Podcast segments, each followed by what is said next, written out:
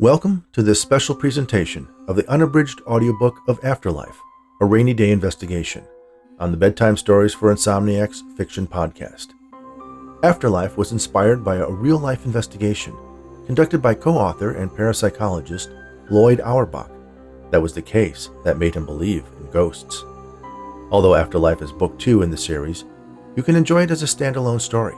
However, you'll likely also want to listen to Near Death the novel that introduces Dr. Jennifer Daye, anthropology professor and parapsychologist, to her skeptical partner, former police detective Nate Raney. In After Life, Danny, a young boy, makes friends with the ghost of a woman, Maureen, who used to live in the house his family has moved into. He's the only one who can see and hear her. Maureen died 15 years earlier, trying to make her escape from a botched bank robbery, at which time she hid millions of dollars in cash and valuables. Unfortunately, she can't remember where. But that's not going to stop her old partners from doing everything they can to find their long lost treasure, no matter what the cost. If you enjoyed this free presentation, I hope you'll take a minute to post a review on Amazon, Audible, and Goodreads, as well as your favorite podcast app. And don't forget to listen to Near Death, along with my weekly short stories, here on Bedtime Stories for Insomniacs. And now, Part 5 of After Life A Raney/Daye Investigation. Chapter 12 Nate woke up Sunday morning well past the time his alarm would have normally roused him. Madge was on the bed, licking his ear. He pushed her away and checked the clock, noting that the alarm was set, but he had apparently slept through the insistent buzzing for whatever period his clock decided was long enough. He thought back to the day before. Jennifer had expressed her concerns about his reaction to the situation with his mother and the failing business that Raney/Daye Investigations was turning out to be. In the beginning, he thought he would welcome the presence of Jennifer and her staff. But a trio of college kids shuffling around his house, leaving messes in their wake, was not the same as a bustling bullpen of police officers. Jennifer was right. He missed the job, and it ate at him more than he was willing to admit. The physical exertion from the previous day's cleaning had also taken its toll. With Jennifer's help, he was able to get the house back to a level of cleanliness it hadn't seen since before her crew had arrived. He had taken an extra pain pill that night and had a vague recollection of waking with a dull ache and needing an additional couple of pills to get back to sleep. That was likely why he had slept through his alarm. Nate went through his morning routine, appreciative of the fact that he was alone. Most days, either Emily or Dave or both were already there, eating Hot Pockets and whatever else they could find. In truth, he really didn't mind having them around. He imagined it was like when he would visit his Uncle Bill and Aunt Lily in this very house. Lillian would be sitting at the kitchen table, sipping at her morning tea, while a houseful of kids helped themselves to heaping bowls of sugary cereals, jam laden slices of toast, and large tumblers full of orange juice and chocolate milk. Now it was his turn. Only the children were college students and a quirky parapsychologist with more energy than he could remember any of those cousins having. He fed Madge, then took a large cup of heavily creamed coffee and a freshly warmed, lightly buttered croissant to the living room, where he turned the television to the final day of the week's golf tournament. He wasn't really a big fan of golf and rarely played, but he needed something sedate and lacking of drama to wind down his week. Normally he would be dressed by now, but today he felt like lounging about in his pajama pants and t-shirt, enjoying the peace and quiet and solitude. The channel changed to a local Sunday morning talk show. Bits plopped down on the sofa. Where did you come from? Nate asked. Bits ignored the question and answered a different one. It was a frustrating habit of his. Isn't it time for that TV show the doc is on today? Nate remembered Jennifer telling him something about being interviewed on a local Sunday morning show, promising it would drum up some paying business for their struggling enterprise. Bits popped open a can of Red Bull and tore through one side of the wrapper on a granola bar. Nate watched each crumb that escaped when Bits took a bite from the crunchy snack fall to the freshly cleaned couch and drop into every crack and crevice. He put it out of his mind and decided to ignore Bits, just pretend he wasn't there. The show was hosted by a popular local news anchor, Hannah James, and was a traditional casual show on a set that consisted of a couple of chairs, a small table, and a plant. The anchor smiled as the theme music wound down. Good morning, everyone, and welcome to Sundays with Hannah. I'm Hannah James. Obviously, Bits commented. This morning, my guest is Dr. Jennifer Daye, professor of anthropology at Cal State East Bay and a parapsychologist. The shot widened to encompass both women. Jennifer was wearing her usual wardrobe with the addition of a stylish jacket, her bright red Vans sneakers conspicuous on the wide shot. Her hair was pulled back, tucked into a low bun, and her ever present Psi pendant hung around her neck. The TV station's makeup artist had obviously had a go at her. She was wearing more cosmetics than Nate had ever seen her in before, but it was subtle enough that she still looked like herself. Did I get that right? Hannah asked. Yes, Hannah. Thank you for having me on the show, Jennifer replied. That's quite an interesting combination, Hannah remarked. Well, from my point of view, it's not an unusual pairing at all. A good portion of anthropology is the study of human cultures and their development. What's interesting to note is that every society, from the most primitive to the highly advanced, indulges in some belief in the paranormal. My focus on parapsychology through an anthropologist's lens is only natural. Or supernatural, Hannah added with her trademark smile. Jennifer grinned back.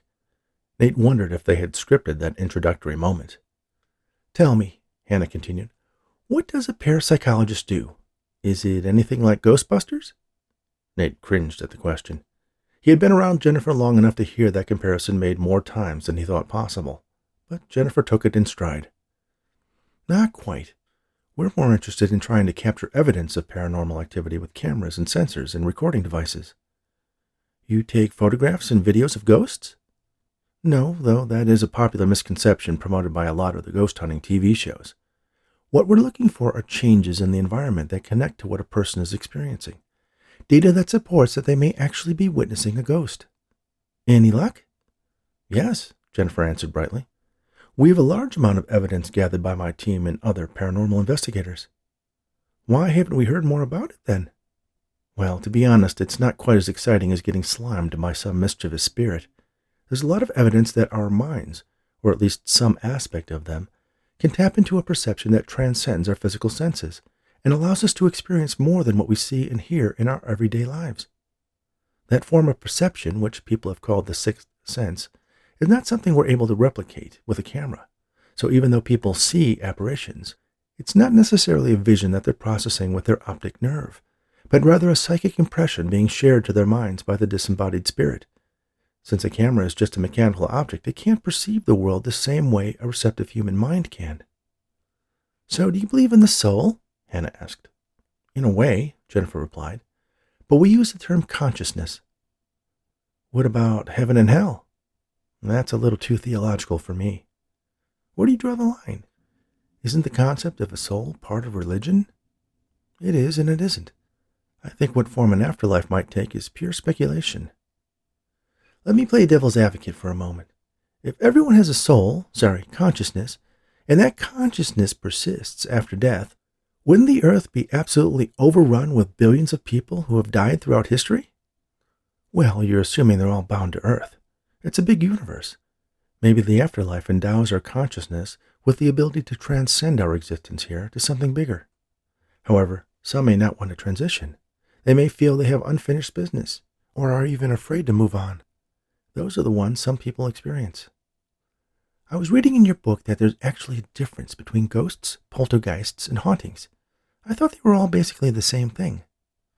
Well, the terms are used somewhat interchangeably, but they technically describe three different phenomena. Really? So, what is the difference between them? Let's start with what we think of as your typical ghost. Many ghosts do appear to us as apparitions, but what makes them different from a haunting is that we can interact with them to varying degrees. Some apparitions like to talk to us, some like to appear to us, and some can do both if a person is especially receptive.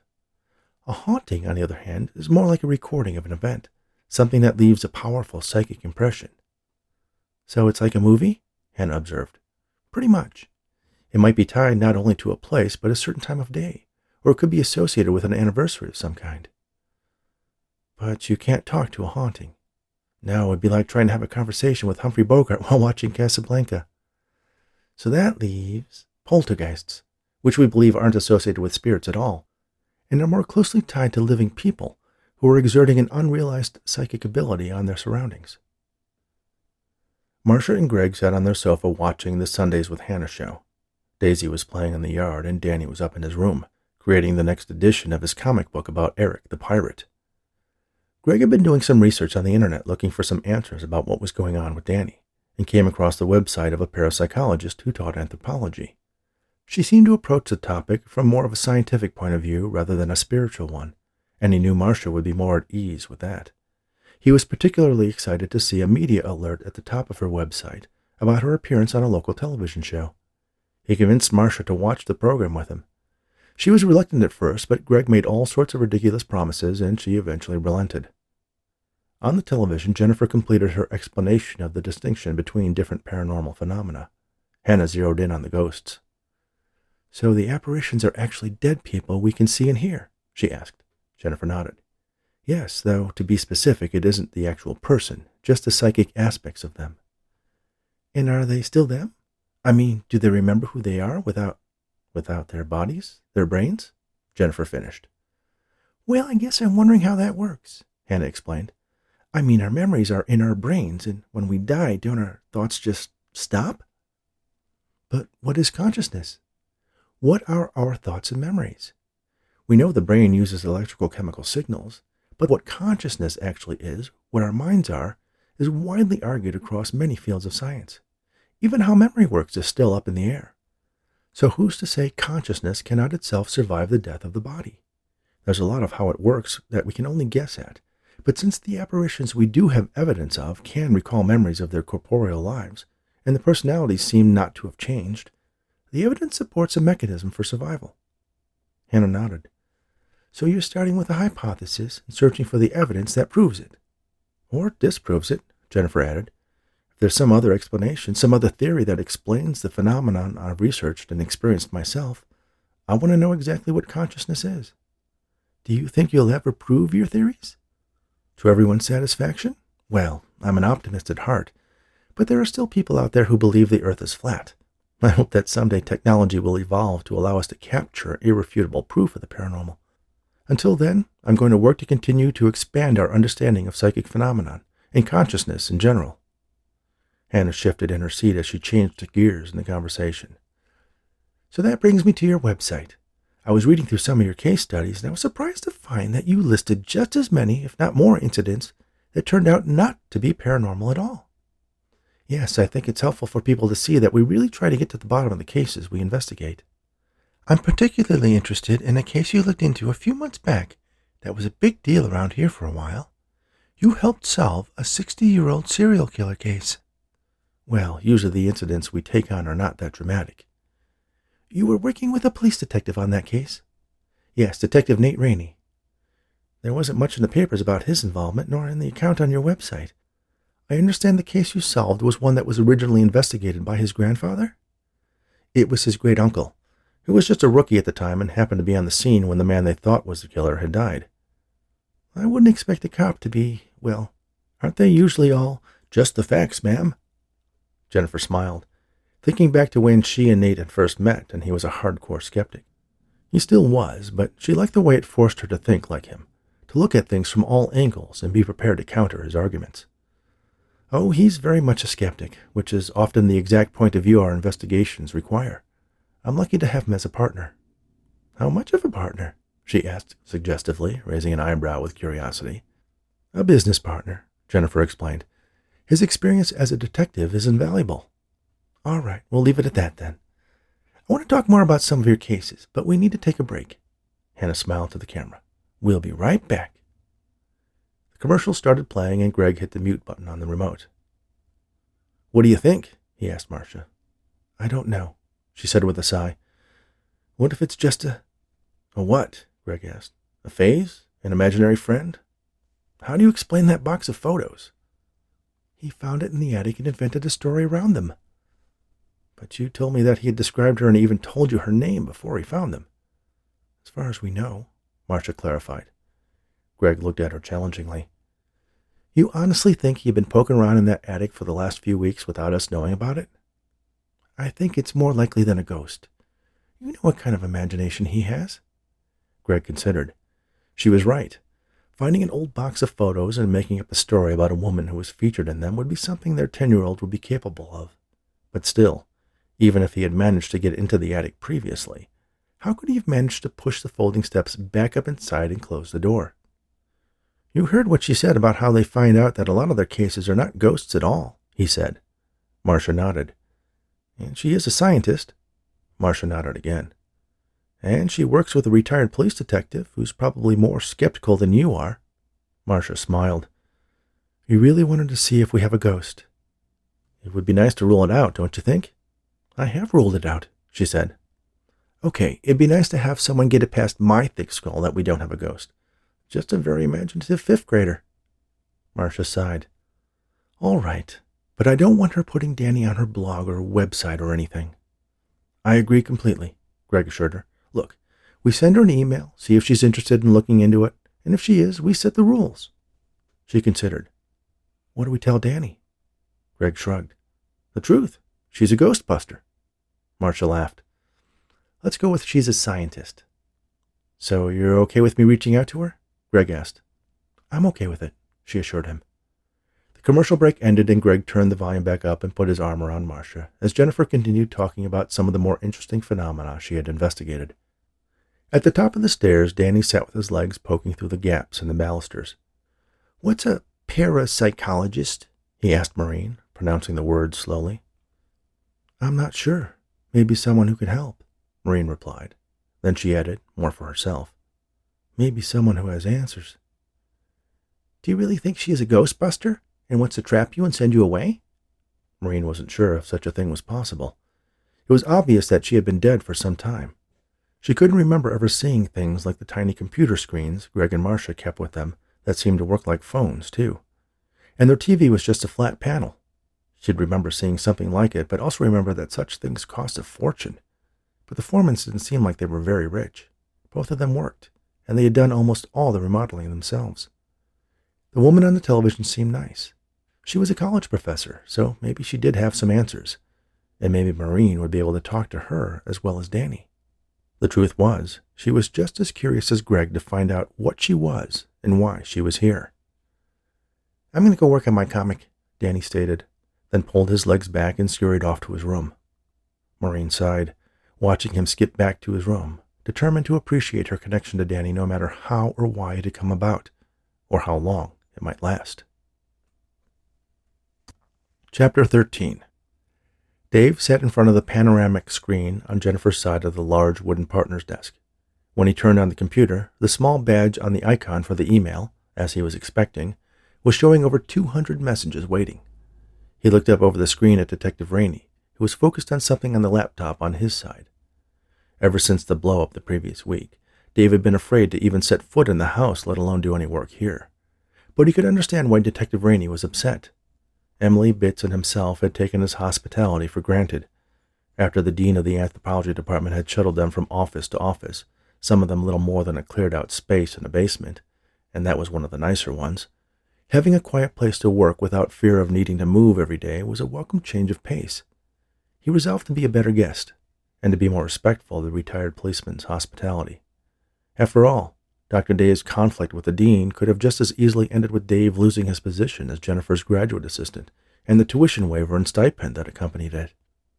Dr. Daye was pretty good on the Sundays with Hannah show, didn't you think? he asked in as friendly a voice as he could manage. The detective acknowledged him with a grunt. Dave decided that was enough small talk for the day and opened the email program on Dr. Daye's computer.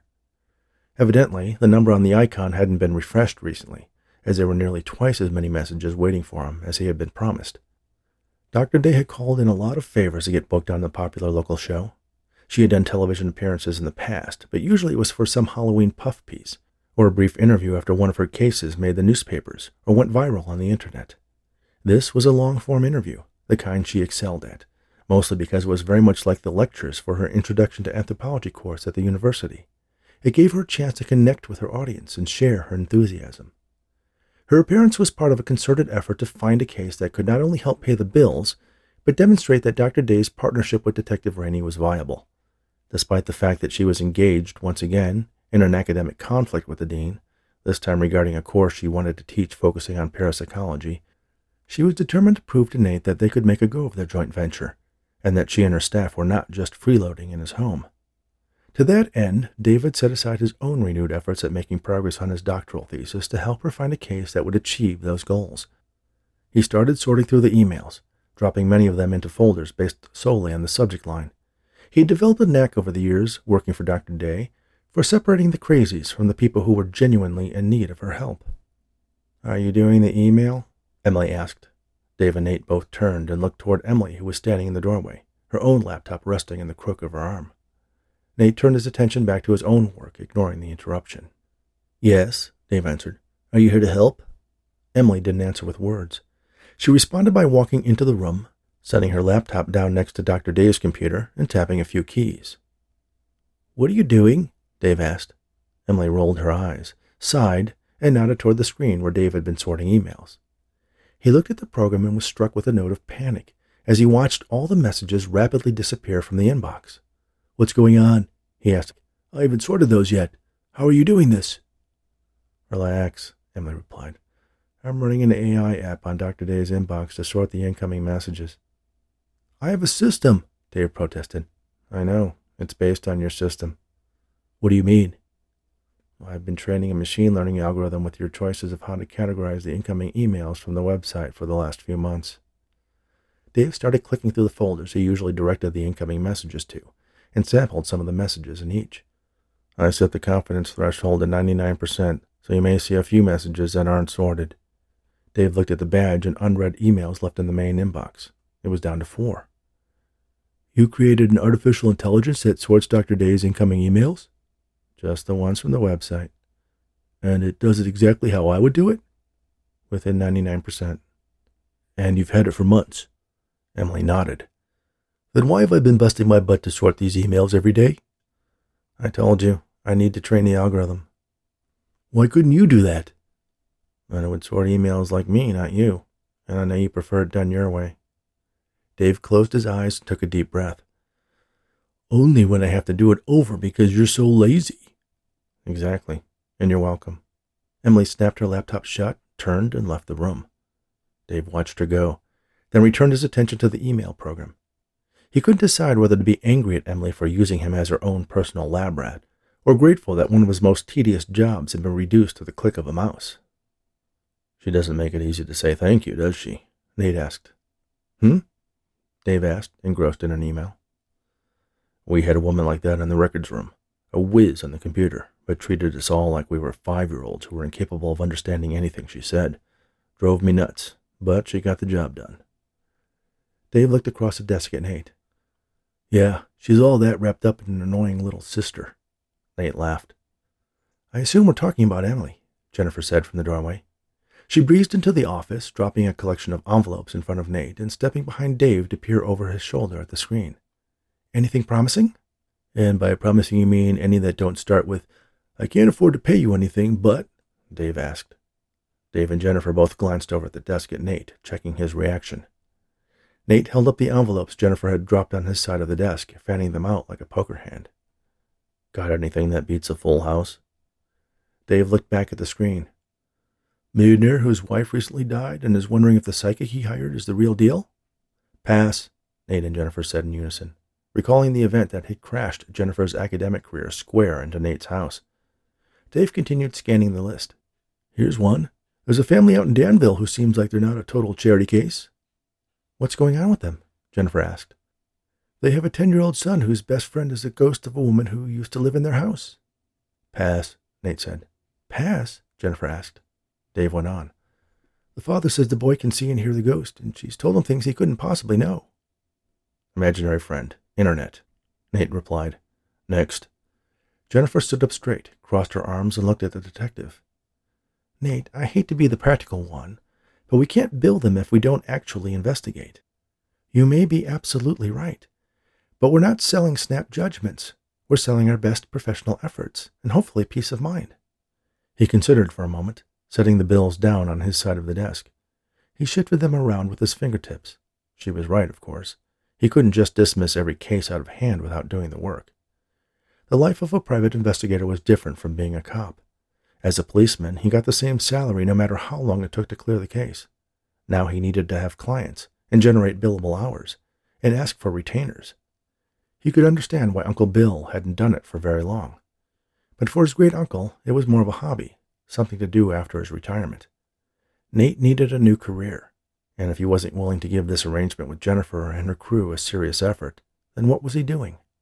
At the very least, It would be more interesting and appealing than following cheating spouses and chasing down workmen's compensation fraudsters and spying on promiscuous dogs. Okay, Nate said. Let's do it. And make sure they know there's a fee involved. Get a retainer in advance. Jennifer smiled. She placed her hands on Dave's shoulders and leaned over to read the screen. Great. Let's email the Foremans and schedule a phone interview. Then start compiling any information we can find out about the town. Do they mention anything about how old they think the ghost is? Dave scrolled down. They found a box of photos in the attic. The most recent ones go back about 15 or 20 years, give or take. Okay. Find out what happened in that town 15 years ago, and let's see if we can connect any events of interest to this apparition. Jennifer checked her watch. I better get going. I'm going to be late for lunch with Eleanor, she said offhandedly. You're having lunch with my mother? Nate asked, surprised. We've been chatting. I think I can convince her to see a psychic friend of mine whom I trust. Great. More seances. He's not really like that, Jennifer assured Nate. Do you want to join us? she asked tentatively. Nate considered. It was a little strange to think that Jennifer was developing a better relationship with his mother than he had. But at the same time, he'd known his mother his whole life and knew that it was still too soon to reach out to her. He'd apologized, but with everything else going on in his life, he didn't trust himself to be able to contain his emotions. That's all right. Maybe next time, he replied. Okay, Jennifer said with a reassuring smile. Then she looked back at Dave as he tapped the keys on the computer that sent the email to the office printer. I've got a good feeling about this case, she said. She turned back to Nate. It's all going to work out. You'll see. Nate watched her go, understanding that her words weren't just about the Foremans and their alleged ghost, but his mother as well. He glanced back over at Dave, who retrieved some pages from the printer and slipped them into a new manila folder. Well, I guess I'm off to Danville, he said to Nate. Can't you do this research online? Possibly, but I can only find online what there is online. A lot of these small town newspapers don't have an internet presence and don't have the resources to digitally archive all their old articles. Local library is the best place to start. Want some company? Nate asked. Dave froze in his tracks. It had never occurred to him that Nate would be interested in doing the type of background research Dave did. Um, Dave stuttered. Okay. That would be great. Nate smiled, aware that his offer both caught Dave off guard and made him a little uncomfortable. While you're paging through old newspapers, I can chat up the local cop shop. There's always someone there who knows everything that's ever happened and is happy to tell you all about it. Sounds good, Dave said. Do you want to take my car or? I'm driving. Nate replied. He shut down the Sudoku puzzle he'd been solving on his computer and stood up from his desk. He slipped into the jacket draped over his chair and adjusted his tie. Road trip, he said, with a borderline maniacal smile that was enough to kick Dave's anxiety into high gear. Chapter 14 Maureen never felt bored. Time passed in flashes, like she was skipping through it. Unless she made an effort to pay attention to what was going around her, she was like a leaf in the wind. When Danny was around, she sort of anchored herself to him. She enjoyed watching him play, either alone or with his sister. She wasn't sure if he could always see or sense her, and tried not to pester him when he was otherwise occupied. She didn't want to become annoying and risk losing their connection. He was at school now, but ever since she'd overheard the conversation between his parents, she didn't skip the time when Danny was away. She watched and listened to Marcia when she was home, read over her shoulder when she worked on her computer, listened to the radio and watched the television when it was on. Today, Marcia seemed engrossed in some work she was doing on the computer. Maureen had determined that she did something related to making websites, and from what she had seen, Marcia was good at it. Like most days, Marcia worked with the radio or television on in the background. Today it was a television, and there was a midday news program playing. At first, Maureen didn't recognize the photographs that appeared on the screen. Then she realized it was herself. The report was telling the story of a bank robbery 15 years earlier. One of the thieves had been caught, but his partner had tried to make a run for it and was shot trying to escape. The story lit up memories for Maureen. She could remember that day, being in the bank vault, driving away, making it to the house. But it was only pieces, fragments with large gaps between them. The reporter went on to explain that the surviving robber had recently been released from prison there was another photo on the screen. A name came to her Dale. More memories came back in a flash. He was her husband. They were going to use the money to move and start a family. Then she died. She turned her attention back to the news story. The reporter was showing a photo of a bank in downtown Danville. The daring robbery was foiled when a young girl went missing in the middle of the night, flooding the area with law enforcement at a time when police presence normally would have been sparse. When the robbers triggered the alarm, one of them was caught in the bank, while the second one managed to slip past police. She had taken tens of thousands of dollars in cash, as well as the high value contents of dozens of safe deposit boxes. The money and goods were never recovered. Dale Everly insisted throughout his trial and incarceration that he had no idea where his partner had hidden them.